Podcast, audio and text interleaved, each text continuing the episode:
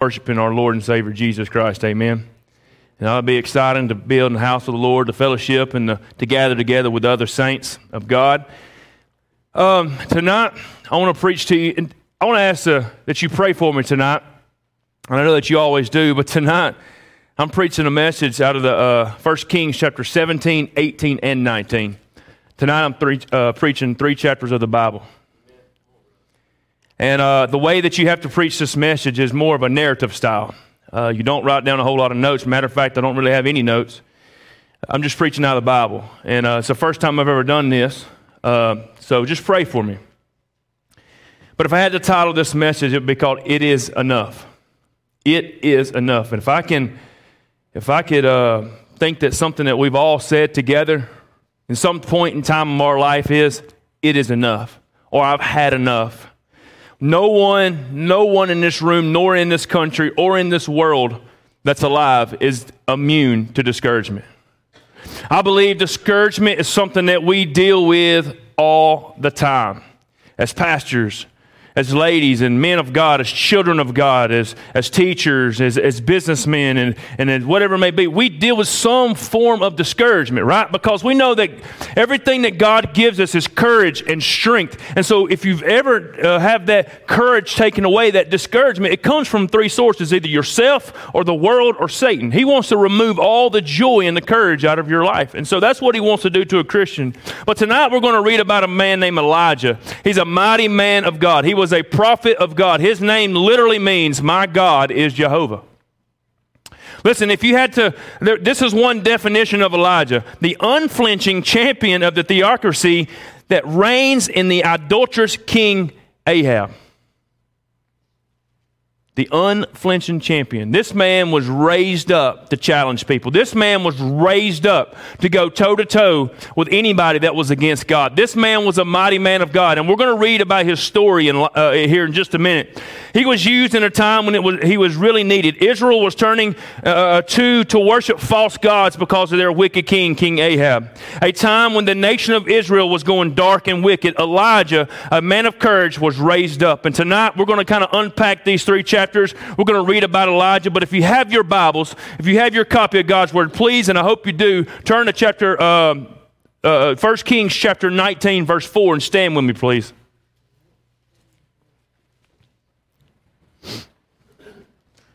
I think it's a blessing to be able to stand and honor the Word of God as we read it. And if you have it, say amen. Amen. amen. But he himself went a day's journey into the wilderness and came and sat down under a juniper tree. And he requested for himself that he might die and said, It is enough. Now, O Lord, take my life, for I am not better than my father's. Lord, we come to you tonight. God, we ask a request, Lord, that you would bless the reading of your word. God, we ask that you would bless the hearers of your word. And God, I ask that you would, you would use me in this moment, but more than anything, God, I pray that in this moment that you would be the star of the story. God, I pray that you would be the hero tonight. Lord, not, not anybody else. God, I pray that your name is uh, uh, above all and lifted up above all and that you would draw all men unto you, Father God. I pray that tonight that the glory and the focus and our gaze and our attention would be turned to nowhere else but to you, God. I pray that you would honor it and God, we will be obedient and we love you for what you have done in our lives, God. We love you for what you're doing and God, we're love, we love you and, and we're so thankful and humble for what you're going to do, God. You're worthy of all of our praise, honor, and glory. We ask this in Jesus' name. Amen. Amen. Listen, go back to 1 Kings chapter 17. Listen, the scripture is not going to uh, be on the, uh, on the, um, on the wall. So hopefully you have your Bibles, and we're just going to kind of read through this, starting in chapter 17. It says, Elijah, the Tishbite, who was one of the inhabitants of Gilead, said unto Ahab, As the Lord God of Israel liveth, before whom I stand, there shall be no dew nor rain these years, but according to my word. And the word of the Lord came unto Elijah. Now, in James chapter 7, verse uh, chapter 5, verse 17, this is what it says. Elijah was a man subject like passions as we are, and he prayed earnestly that it might not rain. And it rained not on the earth by the space of three years and six months. So Elijah prayed for this drought.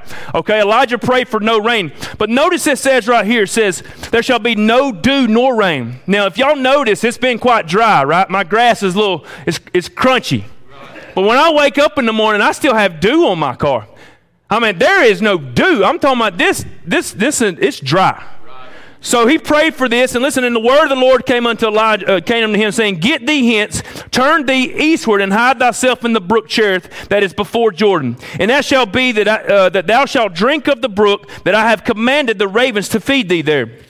Listen, so he went and I did according to the word of the Lord, and he went and dwelt in the brook Cherith that is before Jordan. And the ravens brought him bread and flesh in the morning, bread and flesh in the evening, and he drank of the brook. Listen, I don't know if you realize this, but raven, they like to eat meat. And I don't know if you realize this too, but raven is an unclean bird. All right? So don't tell me God can't use unclean things, amen? Listen, so this raven, so God told Elijah, the Lord told Elijah, He said, You, you, you told Ahab about the drought. Now I'm going to take you over here. I'm going to hide you by the brook Cherith, and a raven is going to bring you meat and bread morning and evening. So Elijah, if you know about Elijah, he was a man that lived solely off God's provisions, okay? Listen, Elijah, everything that happened in Elijah was, in Elijah's life, was purely a miracle of God. He provided everything that he needed, but it was moment by moment by moment by moment moment. And listen, the Lord told Elijah where to go and when to go. And so Elijah just listened to the Lord and he went and then God provided provision for him. So here he is at the brook Cherith that was by the Jordan, and there's these raven. Can you imagine a raven bringing you bread and meat in the morning and in the evening? Only God can instruct the creation to do something like that. Amen. And so, listen, this is the kind of God that we're dealing with. So now he's there, he's being fed by the ravens, and he's drinking out of the brook. And it came to pass after a while that the brook dried up because there had been no rain in the land, right? So, if there's no rain, the creeks and the rivers and the lakes will eventually dry up. All right, so listen, in verse 8 it says, And the word of the Lord came unto him, saying, Arise, get thee the Zarephath, which belongeth to Zidon, and dwell there. Behold, I have commanded a widow woman there to sustain thee. So listen, what's happening is, is God provides his next move. And when his next move is going to have heavenly provision that God's going to provide right? So sometimes we find ourselves what? Worrying about tomorrow, right? We find ourselves worrying about next week's or the assignments or the deadlines. But listen, they haven't even got here yet. Listen, we need to deal with what we have today and deal with the moment that we have now and deal with the manna that God has given us today because we might not even be here tomorrow. And so here Elijah is telling, God is telling Elijah, you need to go somewhere else now. And guess what? I'm going to sustain you when you get there too. I took you to the brook Cherith, and now I'm going to take you to Zarephath, and there's a widow woman that's going to sustain you there. And so we go on in verse 9 and rise. Uh, uh, excuse me, verse 10. And he arose and went to Zarephath. And when he came to the gate of the city, behold, a widow woman was there gathering sticks. And he called her and said, Fetch me, I pray thee, a little water in a vessel that I may drink. Listen to what, uh, um, and, and as she was going to fetch it, he called her and said, Bring me, I pray thee, a morsel of bread. So he's like, Hey, would you give me some water? And she's like, Sure. Oh, oh, wait, wait, wait, wait. minute. Wait a minute. Can you bring me some bread too? I'm kind of hungry. Can you, can, you, can you bring me some of that bread too? When you go get the water, will you bring me some of that bread too? And listen to what she says right here. And she said, As the Lord thy God liveth, I have not a cake, but a handful of meal in a barrel, and a little oil in a cruse. And behold, I am gathering two sticks, that I may go in and dress it for me and my son, that we may eat it and die. Wait, wait, wait, wait. So God told a widow woman who had hardly anything left, who was fixing to go prepare a meal for her and her son. They were going to dress it out, eat the meal, and they were going to die. So that's the woman that he that, that God told to sustain Elijah. She didn't have anything. Well, let me tell you something. How do you know? Man, who knows that God will use a circumstance to bless more than you? Amen. God will use a situation to bless just more than you. God can turn a situation and bless people all around you. So guess what? This lady here, I think she needed a blessing. Maybe her faith needed be strengthened. Maybe she needed something else. We don't know, but Elijah was going to come across her path and something great was going to happen right here, right? So listen to what happens. She says, Well, I'm fixing to go dress this out. I'm fixing to make this stuff and I'm fixing to die. Me and my son are fixing to die. Can you imagine? Can you imagine someone telling you that? You just told him to go get you some bread and you told him to go get you some water. Now they just looked at you and said, Well, I really don't have nothing else. I'm fixing to go make this, and me and my son are going to die. Let's read on. And Elijah said unto her, Fear not. He said, Fear not. Go and do as thou hast said, but make me thereof a little cake first, and bring it unto me, and after make thee for thee and for thy son. So Elijah said, Don't, don't, don't worry. Don't worry, ma'am. Just do what I said. Do what I said, and everything's going to be all right. Don't, don't, don't fear. Don't worry. Don't fret. Just go make the cake, but make me one first, and everything else is going to be all right.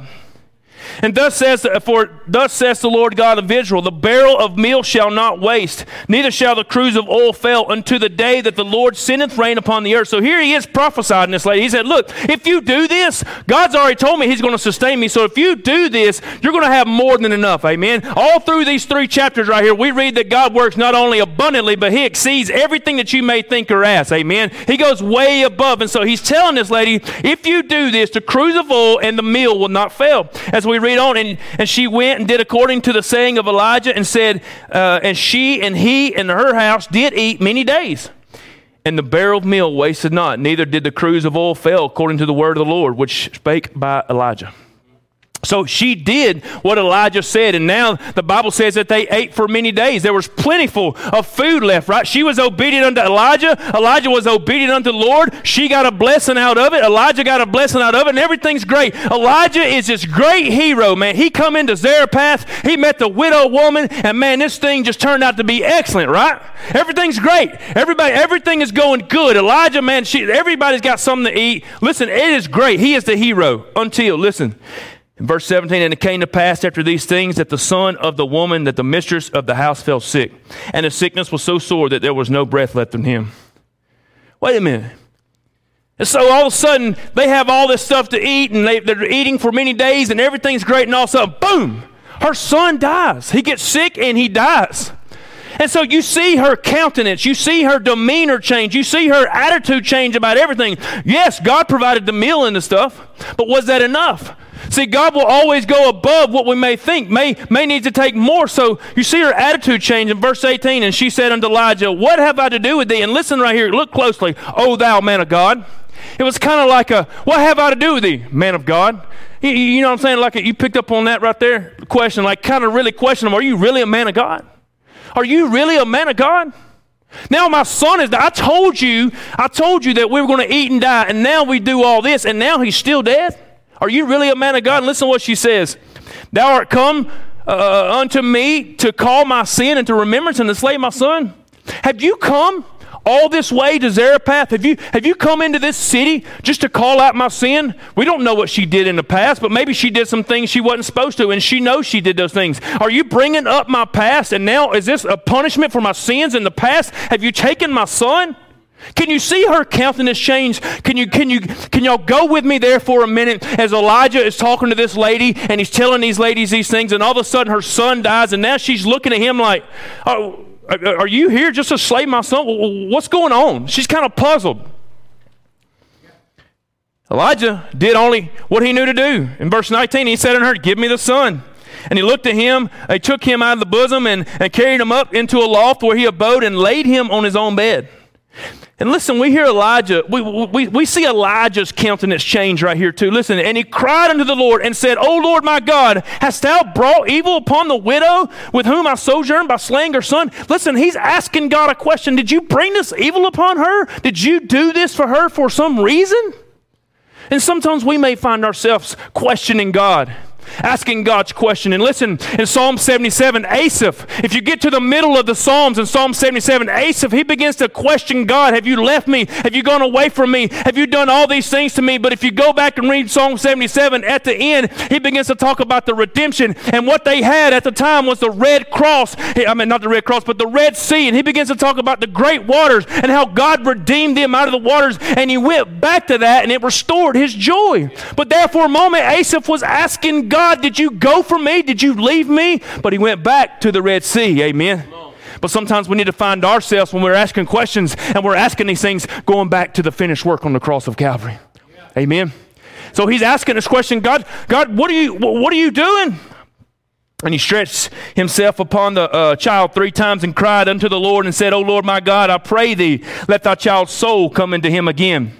And the Lord heard the voice of Elijah, and the soul of the Lord came unto him again, and he was revived. Listen, number one, I want you to realize he heard the voice of Elijah. Who knows tonight that we have a God whose ears are not deafened? Amen. His arms are not short, and he will hear the voice of the saints. Listen, if it wasn't for the cries of the children of Israel in bondage in Egypt, listen, they would have not heard their cries. But listen, the Bible says that he heard their cries. He came to a burning bush. He commissioned Moses to go back and to release his children out of bondage from Pharaoh. Listen, God hears our cries. God hears our petitions. God hears our requests. He hears our prayers. And here Elijah, it was noticeable that he said he, the Lord heard Elijah. He heard the Lord, uh, uh, the voice of Elijah. But not only that, the soul came back into him and he was revived. This boy is dead. No breath. No breath. This boy is dead. He goes into the lady's house and he picks up the boy and he goes up to the room, lays him on his bed, and he begins to ask God and then he begins to cry out to God, God, would you restore his soul? God hears his voice. God, God honors his request and gives that soul back to the, uh, to the little boy and he gives him life again.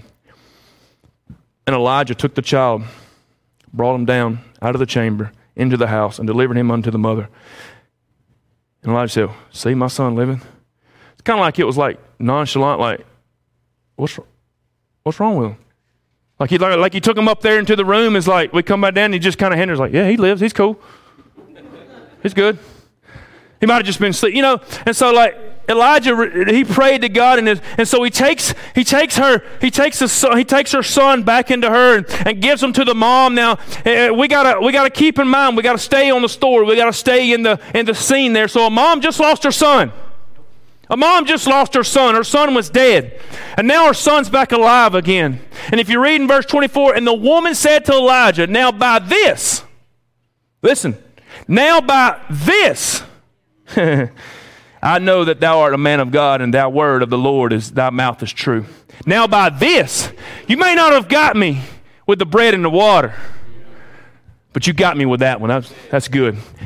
You, you do serve the living God. Your word is true. You are a man of God. Because let me tell you something, there's nobody that can revive anybody but our God. He's the only known. I shared with the children this morning in our devotion about Lazarus, right, amen. When Lazarus was in the tomb, he was in there four days. They said he stinketh. And I was telling the kids they stinketh. They're like, what? I said, he's been in there too long. And so when he got there, and we, I said, listen, I need y'all to memorize the scripture. They said, okay, John 11, 35, Jesus wept. They're like, oh, I got that one. And so we begin to talk about it when Jesus spoke forth into that tomb and said, Come forth. He arose. But listen, the Bible says that he commanded the grave clothes and all the things around him to loose him. Death had a hold of him, amen. But when Jesus is around, God's around, death has no hold on us, amen. And we go to verse, chapter 18.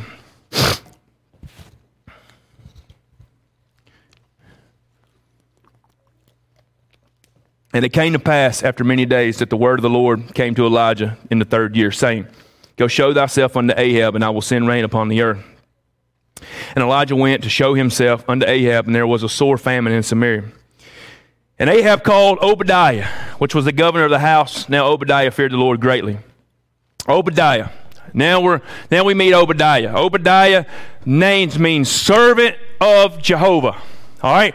Obadiah was the chief. He was the governor in the house of the king Ahab. King Ahab was a wicked, wicked, wicked, wicked king. The Bible says he had done the most wicked in the eyes of the Lord all the way up into that king. He had done worse than anybody else until he got to that point. Amen.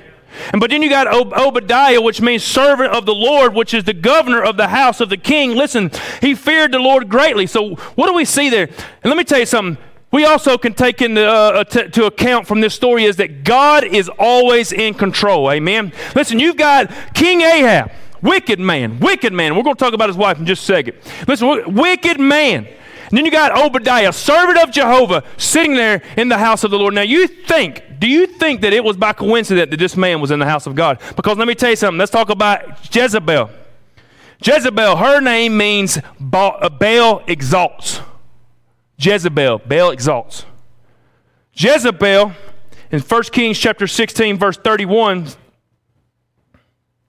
it says this, and it came to pass as if it had been a light thing for him to walk in the sins of Jeroboam, the son of Nebat. And he took a wife Jezebel, and the daughter of uh, Ethbaal, the king of Zidonians, and went and served Baal and worshipped him. That's, that's Jezebel's father. Ethbal or Ethbal, however you want to say it. Some people say it different ways, but listen, that was just so. As a very young age, this lady named Jezebel had the Baal worship instilled into her. This pagan, false god was pushed onto her, and now Jezebel comes and marries King Ahab, king of Israel. Amen. So y'all follow me? And when she married King Ahab, Ahab was a weak man. When you take this woman who was uh, who was bound down in Baal worship and false god and all this other stuff, and you take a weak man, she just ran over him. So what happened? Happened was she was taking that Baal worship and she was pushing it out in all the nation of Israel. They were building temples and they were building things to worship Baal, right? And that's why God raised up Elijah at this point in time because Israel was turning away from God and they were turning towards Baal. Amen. And listen, he wanted this stuff to stop. And Jezebel, and it goes on to say right here, and for it was so when Jezebel cut off the prophets of the Lord, this is verse 4, that Obadiah took a hundred prophets and hid them in fit, by fifty in a cave and fed them bread and water. Jezebel took the prophets of the Lord and started to try to kill them, and Obadiah took a hundred prophets, divided them up into caves, fifty and fifty, and he fed them bread and water so they would live. Now, do you understand what would happen to Obadiah if Ahab or Jezebel found out that he was hiding the Lord's prophets. Over. They had no mercy. No mercy. None.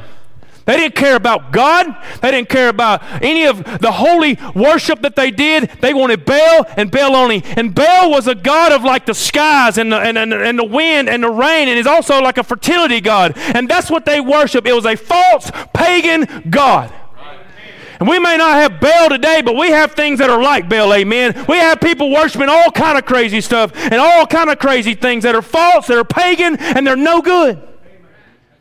So this same stuff that's going on today, it's, I mean, yet here is going on today. They're killing Christians left and right overseas. They're being persecuted for the name of Christ. So nothing's really changed. And so you read about Obadiah and, and Jezebel. So now that we've met them in verse 5, and it says, And Ahab said unto Obadiah, Go into the land, unto the fountains of the water, and unto the brooks, peradventure that we may find grass to save the horses, mules alive, that we lose not the beast. What he's saying is, look, our cows and our oxen or whatever, uh, and our horses, they don't have nothing to eat or drink. Neither do we. So as a king and as the king's governor, it's time to load up and let's go find something. Let's go find some running water. Let's go find some pasture land. Let's go find all this stuff. So, boom, they get this plan devised, and the Bible says in verse 6 so they divided the land between them to pass throughout. Ahab went one way by himself, and Obadiah went another way by himself. In verse 7, and Obadiah was in the way, and behold, Elijah met him, and he knew him, and he fell on his face and said, Art thou thy Lord Elijah? And he answered him, and I am. Go tell thy Lord Behold, Elijah is here. Listen to, what, listen to what Obadiah says. And he said, What have I sinned that thou wouldest deliver me, thy servant, unto the hand of Ahab to slay me? Now we wonder why he asked that question, okay? We wonder why he's saying, Why, why, would, you, why would you send me back to Ahab to tell him you're here and he kill me? Why, why? But if we go to the next verse, it tells us why. As the Lord thy God liveth, there is no nation nor kingdom whether the Lord hath not sent to seek thee. And when they said, He is not here, he took an oath of the kingdom of the nation, and they found thee not. Listen, King Ahab put out a worldwide manhunt for Elijah. He went out looking everywhere for Elijah, and he took an oath saying, He's not here. He's not here. We can go on about our business. And now Obadiah is looking Elijah in the face, and Elijah's telling him, Go tell your king that I'm here. And Obadiah's like, ah, No, man. He, no. No, he just said, he took an oath for all kings, all kingdoms, all nations that you're not here. And now I go tell him you're here. It's going to look like I've been trying to hide you. It's going to look like a, look like I've set this thing up, you know. And so Obadiah's like, man, I'm not good. Because Obadiah, though he feared the Lord, he knew how wicked Ahab was. And he knew Ahab would kill him at the drop of the hat. He's like, there's no way I'm going back and tell that king. And so as we go on and read, it said uh, in verse 11, and now this, and, uh, and, and now thou sayest, go tell the Lord, behold, Elijah is here. Listen, he even threw up some of his past. And it shall come to pass as soon as I'm gone uh, from thee that the Spirit of the Lord shall carry thee wherever I know not. And when I come to tell Ahab, he cannot find thee, and thou shalt slay me, but thou serve it, the Lord from thy youth. He's like, look, Elijah, you just, you just pop up. Man, you, you're here, you're there, you're here, you're there. Man, you're just, we don't ever know where you are. And I run up there and tell Ahab you're here, and we come back, and the Spirit of the Lord just carried you off to some other nation of country or city. And then I look like an idiot, and I'm going to get killed. I mean, so so Obadiah is like trying to trying to, and, and I said it too early, but then right here it says uh, Obadiah tried to goes back to his past. Was it not told, uh, my Lord, what I did when Jezebel slew the prophets of the Lord? How I hid a hundred men and the Lord's prophets and 50, by fifty in a cave and fed them with bread and water. Obadiah was like, "Hey, do you not know what I did to the Lord's prophets?" I mean, dude, we're cool, man. Well, don't don't send me back to Obadiah. I'm not, I mean, don't send me back to Ahab. We're straight, man. It's going to work out. It's going to be cool. But Listen to what Elijah says, man. This man, it, this man, Elijah is a man of courage. Elijah is bold. He's unashamed. Man, like I said, he, he, he's, a, he's a champion. He ain't scared of nothing. And listen to what he tells Obadiah. And now thou sayest, Go and tell the Lord, Behold, Elijah's here. And he says, Slay me. And Elijah said, As the Lord of hosts liveth, before whom I stand, I will surely show myself unto him today. And listen to the next verse. So Obadiah went to Ahab and told him. It's like, okay, all right. And Ahab went to meet Elijah. So it's like, man, and finally Elijah said, I will see him today. Now. Obadiah's like, okay, this is serious. Obadiah, and go, Obadiah goes and tells King Ahab, Elijah's here. Well, Eli- Ahab comes back to meet Elijah. This is where it starts getting good. Well, the whole thing's good, but this is intense. Verse 17, and it came to pass when Ahab saw Elijah, and, and Ahab said unto him, Art thou he that troubles Israel. So Ahab, the first thing that happens, listen, the first thing that happens is Ahab sees Elijah and he said, Hey, are you the one that's causing problems? In all reality, what it was is Elijah was causing King Ahab problems, amen, because Elijah was coming against his gods and his worships and his ways. And Elijah was the only one that threatened him. Why? Because he had the living God on his side, amen. So he was causing trouble for King Ahab because he knows what's fixing to happen. And so now he's causing all this trouble. But listen to what the Bible says. This is Elijah speaking. And he answered and he says, I have not troubled Israel, but thou and thy father's house. He said, Not only have you troubled Israel, you father, you, you, you've troubled my father's house.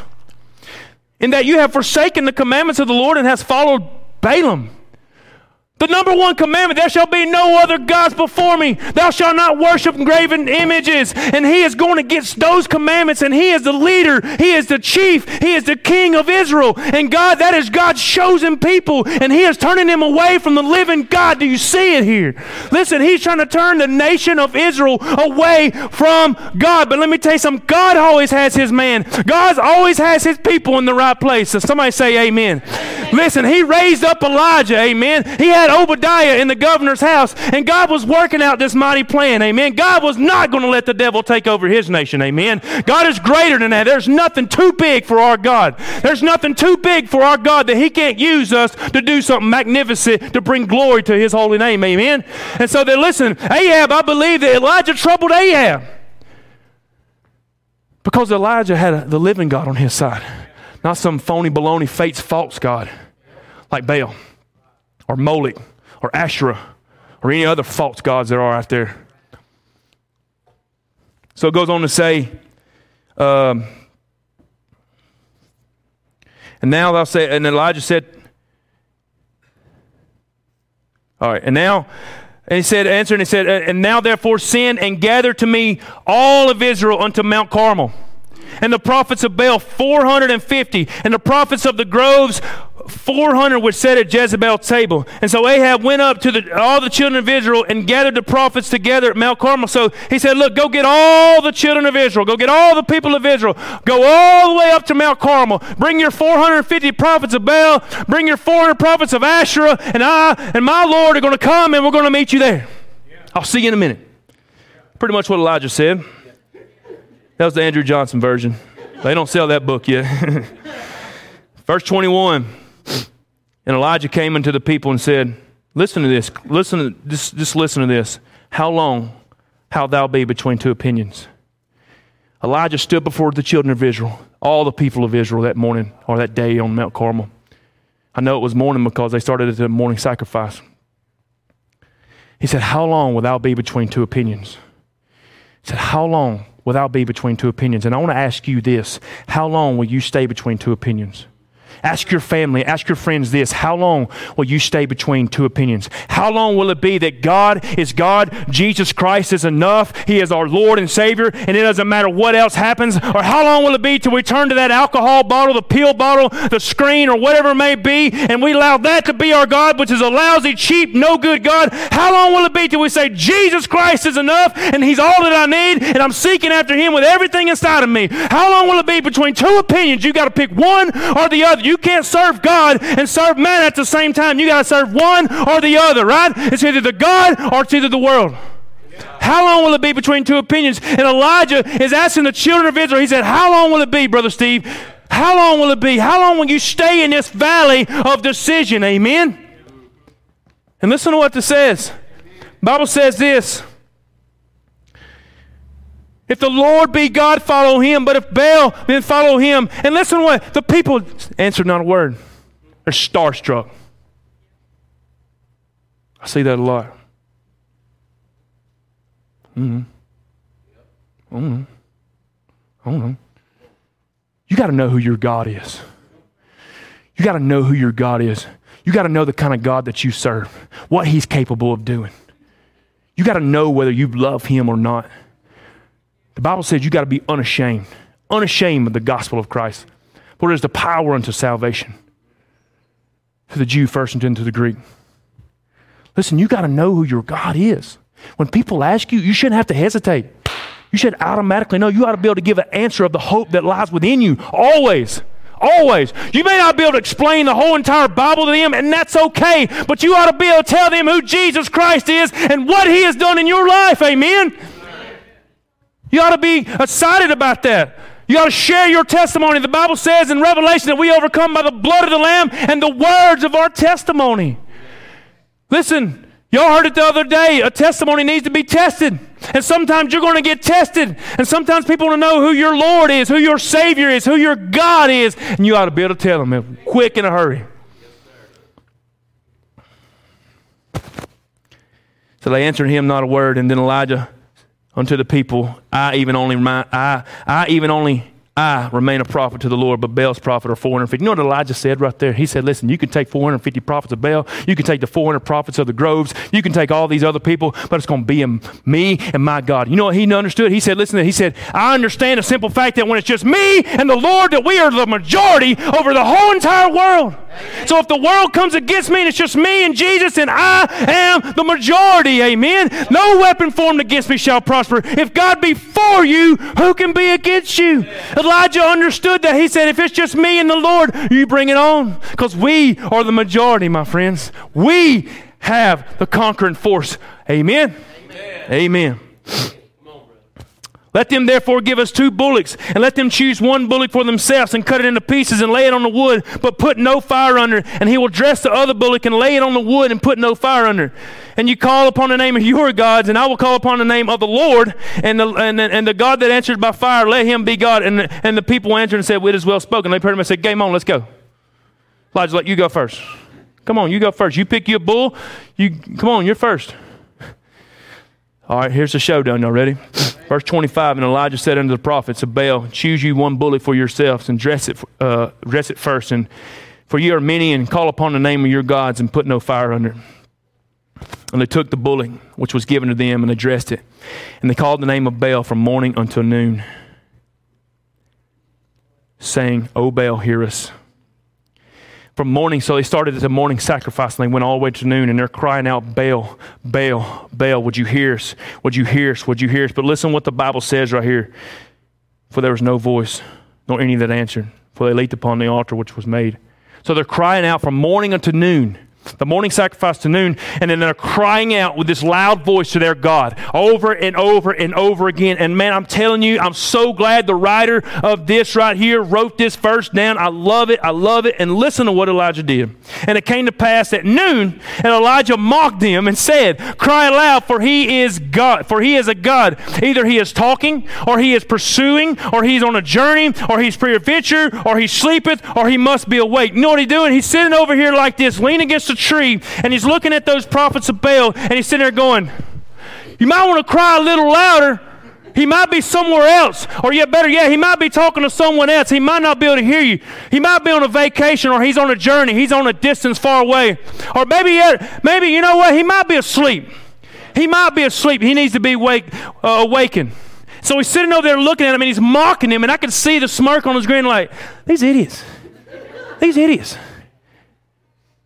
They're crying out to nobody. They're crying out to the air. And let me tell you something. The Bible says we know that our God will never leave us and never forsake us. He never sleeps. He never slumbers. He never goes on vacation. He never clocks in. He never clocks out. He never does any of that. Listen, He is always there. He's our ever present help in time of need. He is seated boldly on the throne right now in the throne room with the Jesus Christ, His Son, look, sitting right beside Him on the right hand side, and His Holy Spirit in my heart right now. Amen. So He is never, ever, ever, ever going to leave us nor forsake us.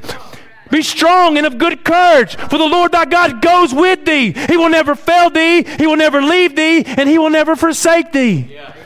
Listen, we don't have to worry about our God. We call upon our God and we get this crony voicemail saying, Oh, I'm sorry, God's on vacation. He'll be back next time. Check in when he's in the office. Or get something. No, our God doesn't do that. He's always there. He's waiting and he's listening for the cries of the saints, those odors to come up in those vials into the holy room and listen in the throne room. And he wants to hear our prayers, he wants to hear our petitions. Listen, Jesus Christ is in the throne room making requests on your behalf to a holy, living God. Is anybody with me tonight? That ought to make you excited that we ain't got to worry about our God not ever, not ever not being there. Amen. I love that, man. I love that. Thank you, Lord, for putting that in the scripture for me. And they cried aloud and they cut themselves after the manner with the knives and the lances and the blood gushed out upon them. Listen, listen. In Hebrews or in Leviticus chapter 17, the Bible says the life of the flesh is in the blood, and I have given you the blood for an atonement. As I read my Bible, I never read where God says, I want your blood. Listen, in the very beginning, in the Garden of Eden, when Adam and Eve sinned, he, he sacrificed that animal and he took that coat and he clothed their shame. And listen to the tabernacle, that spotless, that blemished, uh, spotless, uh, innocent lamb that they would take and they would cut its throat and that blood would pour out and they would throw it onto the mercy seat or they would throw it onto that brazen altar. It was always the blood of the innocent animals.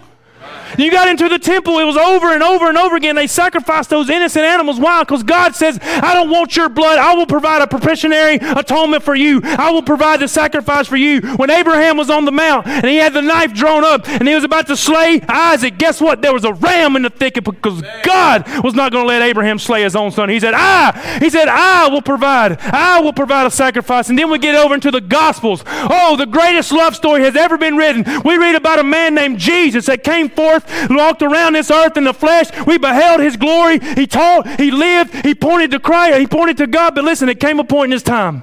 It came a point in his time where he willingly got on that cursed tree. He willingly climbed up on that cursed tree. He became a curse. He became a sin. A man who knew no sin became sin. For who? For you and I. Because listen, we needed atonement. We needed atonement. We needed forgiveness of our sins, and God has never required our blood. Are you thankful that, for that tonight, church? Are you thankful? He said, out of Craig, I want your blood, or, or Brother Abbott, I want your blood. Jack, I want your blood. No, he said, I will provide the sacrifice. He's always gave a sacrifice. Some, man, that's good. Woo! Amen. From the very beginning of time, he's never said, I want your blood. He said, I will give my blood. He said, For the life of the flesh is in the blood, and I have given it to you for the atonement of your sin.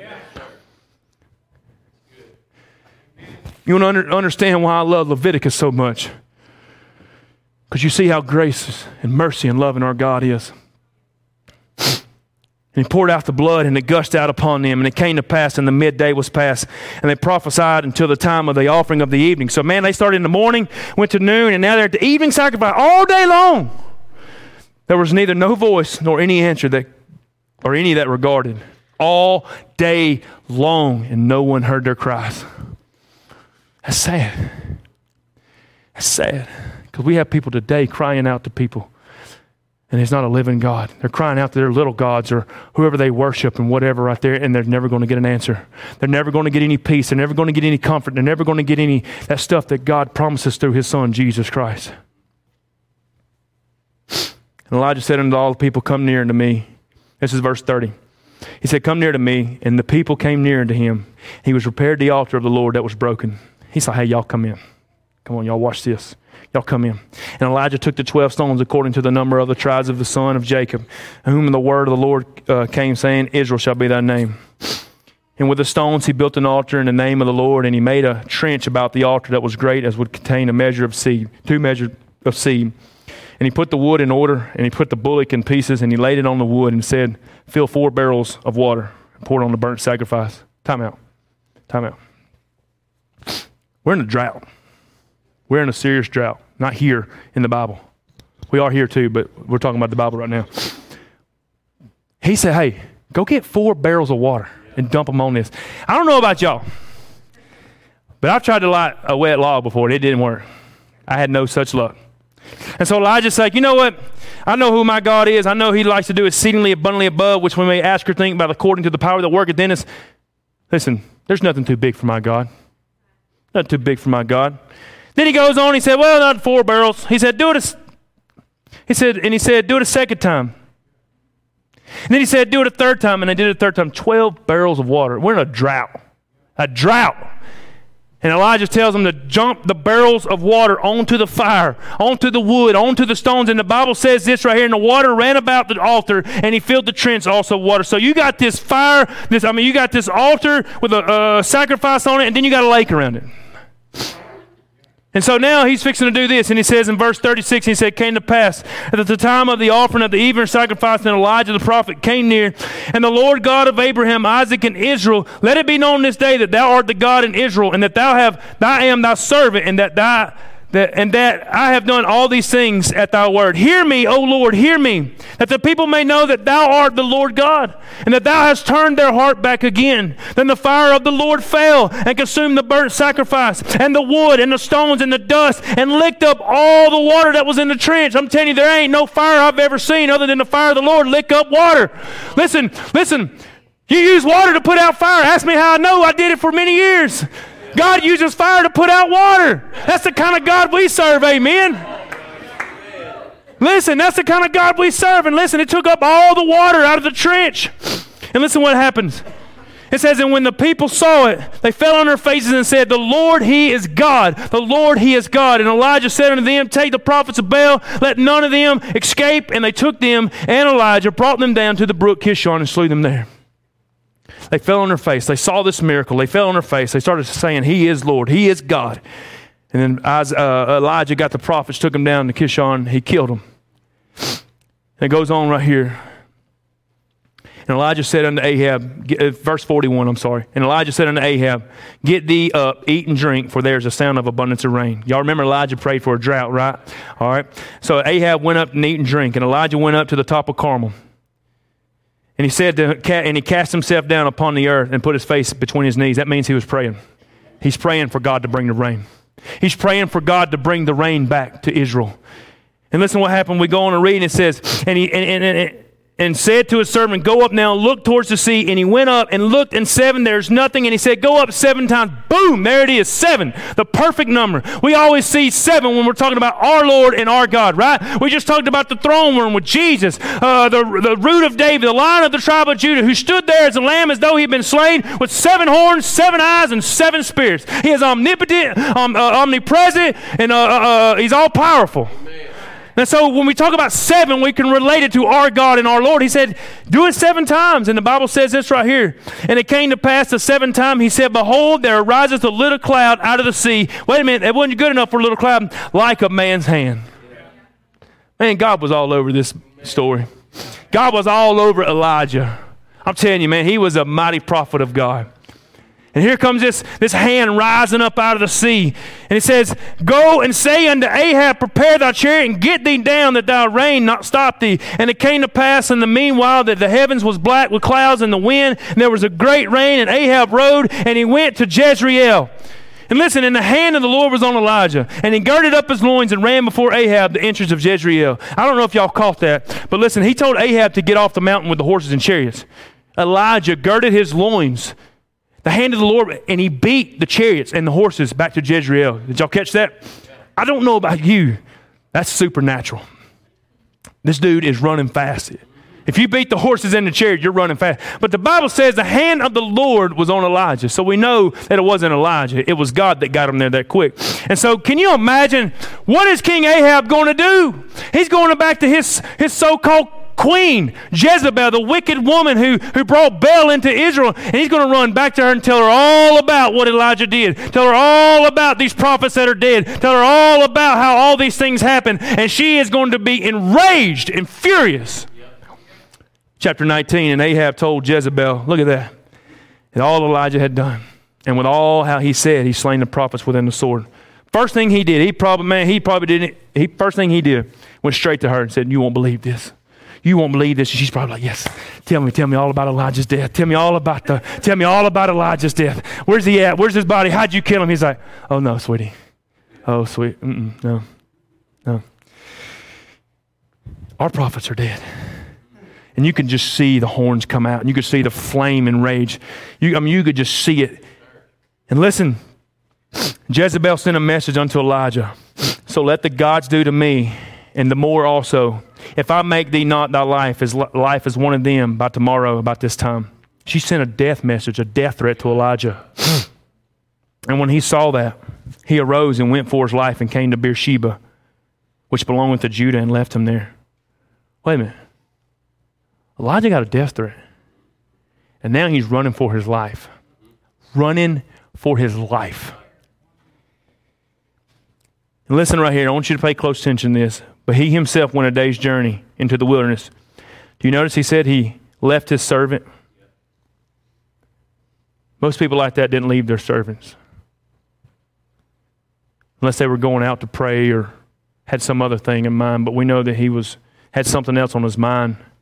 So he went a day's journey into the wilderness and he came and sat down under a juniper tree, juniper tree and he requested himself that he might die and said, It is enough. Now, O Lord, take my life I'm not better than my fathers. Time out. Do you mean this is the Elijah who was fed by the ravens by morning and evening? Do you mean this is Elijah who stood toe to toe with King Ahab? The same Elijah who called down a life into a young boy who was sustained by bread and water in Zarephath by a widow woman. You mean Elijah, listen, who went into to take on 450 prophets of Baal and he slayed them all? That Elijah? You, minute, you mean the Elijah that never died, that was called up into heaven? The Elijah who stood on the Mount of Transfiguration with Jesus and Moses? You mean the Elijah who they thought Jesus was crying out to when he was on the cross? That Elijah? That Elijah, the mighty prophet of God, the man who said, you know what, uh, whose name, who means my God, is Jehovah, that Elijah is sitting under a juniper tree wanting to die. And listen to me closely. We have this thought in our mind that these people in the Bible are these superhuman people who don't deal with any afflictions or any pain. Amen. Listen, if the Bible says in Hebrews chapter 4, verse 16, For we have not a high priest who cannot be touched with the feelings of our infirmities, but in all points tempted as we are, yet without sin. You know who that's talking about? That's talking about Jesus Christ. Listen, he dealt with the pain and the afflictions and the hurt and the agony that we deal with on a day to day basis. And now we read about Elijah in such discouragement and such despair. He's saying, It is enough, God. I'm tired. I don't want to go no further. Would you please kill me now? Would you please kill me now? Those are some mighty words to say.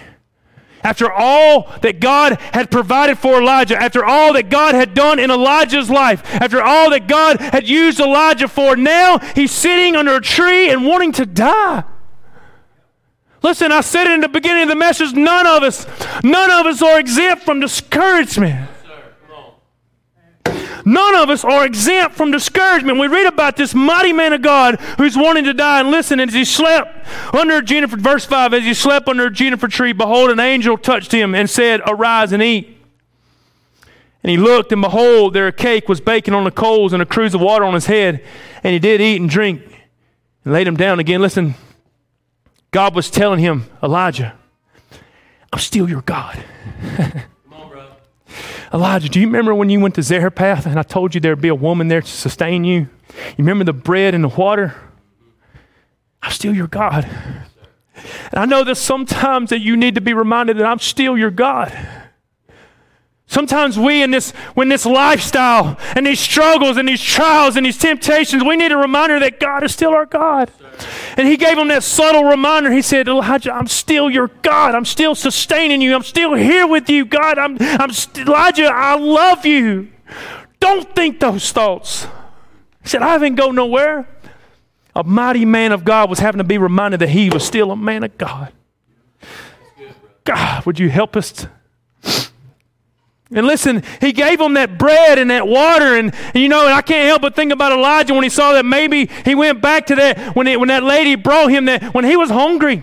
He was hungry. There was nothing to eat or nothing to drink. And that lady brought him that cruse of water and that, and that meal. And, and, he, and he sat down with that lady and, and he sat down with her son and maybe some, some neighbors. And they, and they feasted on that bread and they feasted on that water. And I, I can't help but think of maybe how he went back to that time in his life and how God was sustaining him and how God was filling him with so much joy and how God God was working in his life at that point in time. And now here he is in such despair. And as we go on and read, it says, The angel of the Lord came the second time and touched him. And he says, Arise and eat because the journey is too great for you.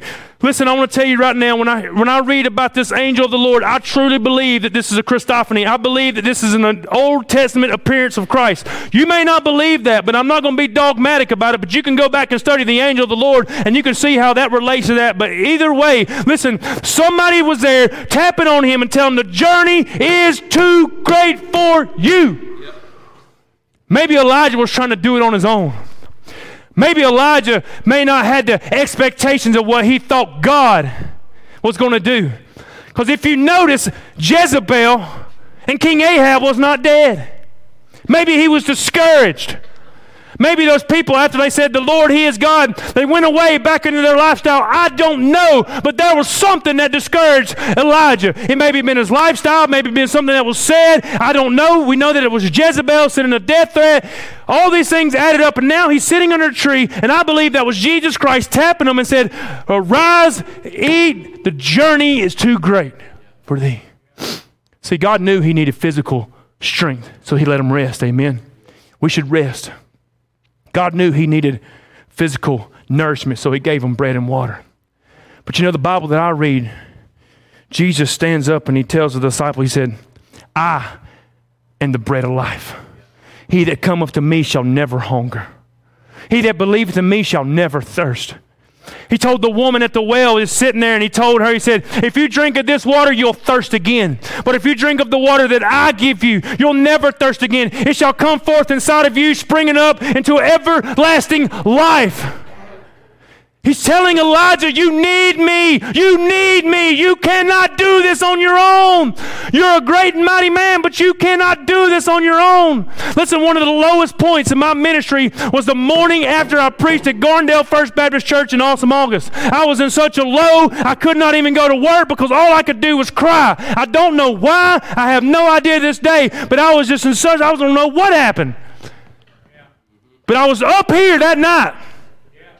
That next morning, it's like I said, bam, I crashed. And I needed Jesus at that moment. Listen, y'all look at me like I'm crazy. Y'all look at me like y'all don't have any discouragement in your life. Here, Elijah is in great discouragement, in so much pain and so much agony that he's wanting to take his own life. I don't know where you are tonight in your walk with the Lord. I don't know what you're dealing with personally, but I know a God who does know what you're dealing with. And I'm not afraid to say this tonight. There may be someone at the sound of my voice has dealt with the and flirted with the temptations of taking your own life. Or maybe somebody listened to me on the internet. It's real. I don't know if you know this two weeks ago. Uh, uh, a, a, man that did uh, stuff for us, great uh, Greg Laurie. We watched his uh, uh, evangelistic videos, the deacons and the pastor did. But I'm not sure if you know this. Two weeks ago, his associate pastor took his life. Good looking man, had a beautiful wife, had a kid. Ministry was flourishing.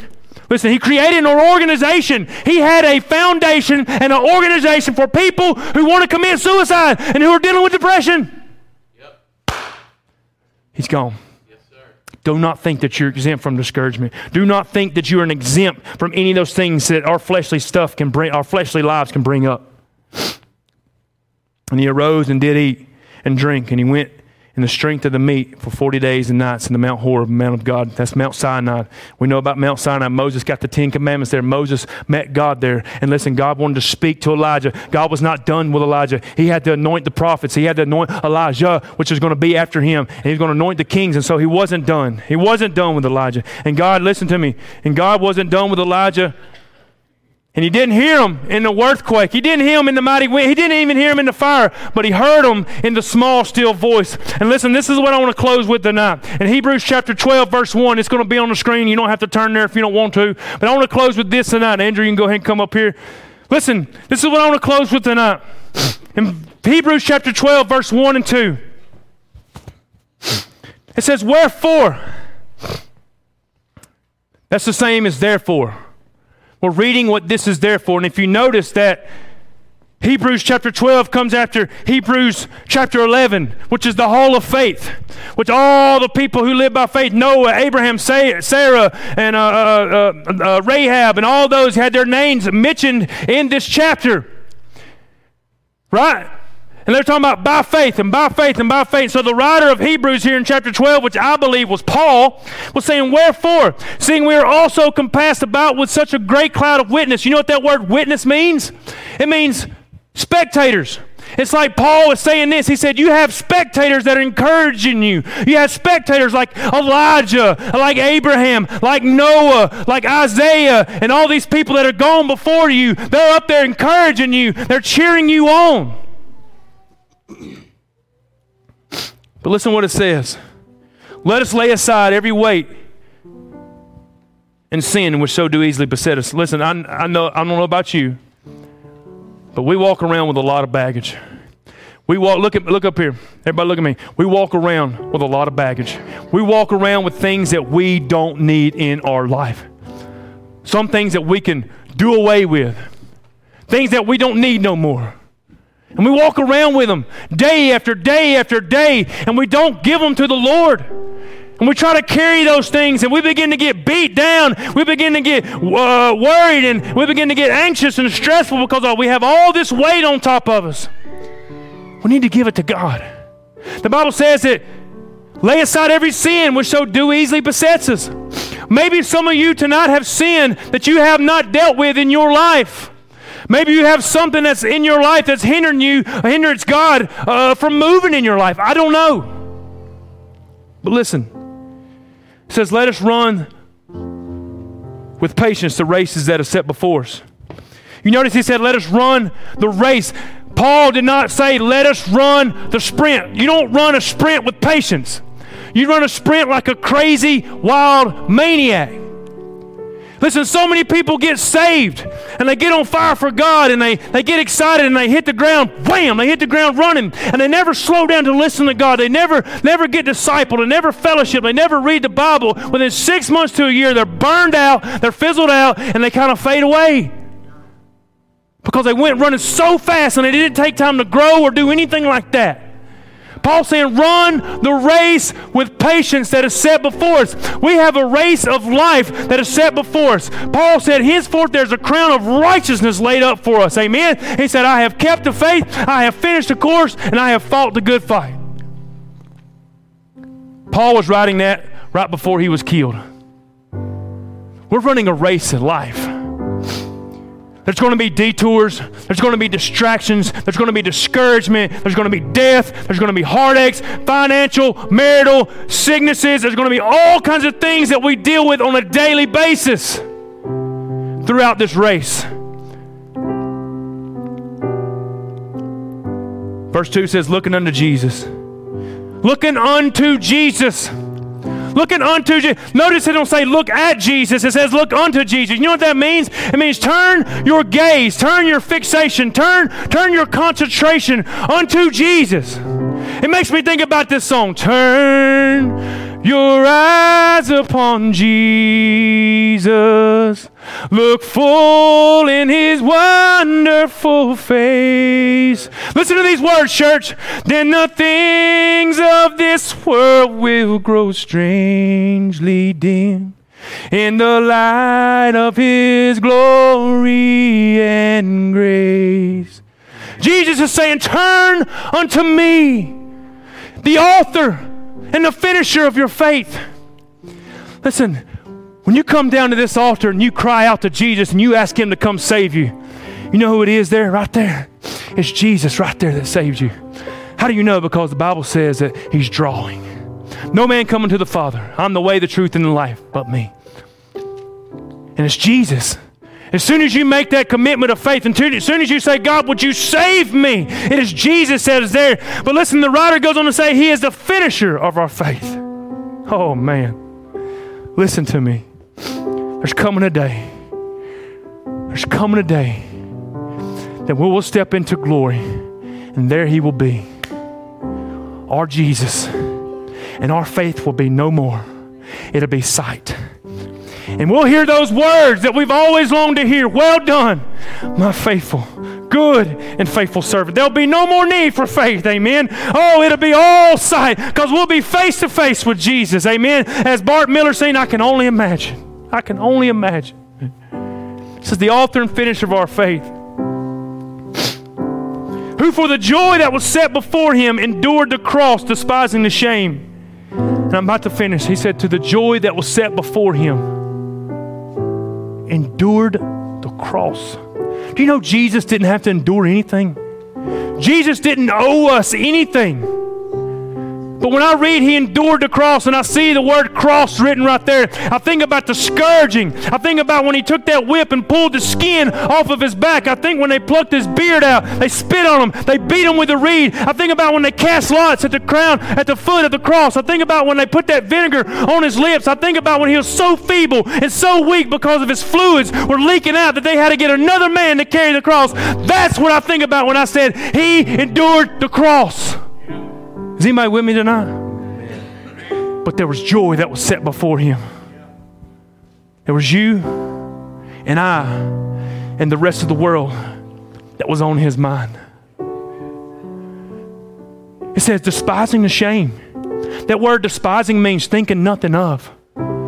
Jesus looked at that shame, he looked at that guilt, he looked at that discouragement. He looked at that depression. He looked at that divorce. He looked at all that wickedness and lustful lifestyle. He looked at all those things of the flesh. He said, You are nothing compared to the joy that will come from what I'm going to do. He said, You are nothing. You're weak compared to the joy. But listen, we read on, the writer goes on and finishes the story. He said, He endured the cross. Listen, he despised the shame. And here it is. And he sat down at the right hand of the throne of God. If those bones were still in that tomb, we'd have no hope. We'd have no joy. But when they came there, they said, He is not here, He is risen. I don't know where you are tonight. But I can guarantee you that many of us in here need hope. And the Bible says the joy that was set before him. Can you imagine when he ascended into heaven? He even said, God, I want to come back to be with you. I want it to be like it was before I even came here. He wanted to go home too. And when he entered into heaven, the joy was unspeakable joy. I can't explain it to you. But can I tell you tonight that that joy is available to us? Where does our help from? We look to the hills. Where does our help come from? It help comes from the Lord, the maker of heaven and earth. He's our ever-present help in time of need. He's a joy that's unspeakable. He's a listen, he, he, he's a peace that surpasses all understanding. And you may have some discouragement in your life. You may have some depression in your life or some anxiety in your life or something that you're dealing with tonight. And let me tell you something. He wants to give you joy, but you've got to give him that problem. I can't do it for you. I can't. And just like Elijah, he needed a reminder that he was still a man of God. And that God was still in charge and God was still with him. Maybe tonight this is your reminder, friends, that God is still your God, that God is still in control. I don't know if it's a sickness in your family. I don't know if it's a financial crisis in your family, a marital problem. I don't know if you got a wayward child. I don't know if you're dealing with something that you don't want to share with nobody else. But let me tell you something God is still on the throne. And here's that gentle reminder Would you let them minister to you tonight? Would you, church? Would you let them speak to you tonight? Arise, get up, for the journey is too great for thee. Have you ever said, It is enough? Have you ever looked at God and said, God, I can't take no more. It is enough. I've had all I can take. Maybe that's you tonight. The journey's too great for you. I want to remind you that Jesus is still alive and he will minister to you tonight. Last thing, if you want that joy and that peace that He so offers, you've got to be a child of God. And the only way that you can do that is cry out to Him. All who, who uh, whosoever calls upon the name of the Lord shall be saved. You cry out to Him, ask you, ask Him to save you. Turn from your sins, and He'll save you. Stand with us. God, we just come to you tonight. God, I love you. I thank you.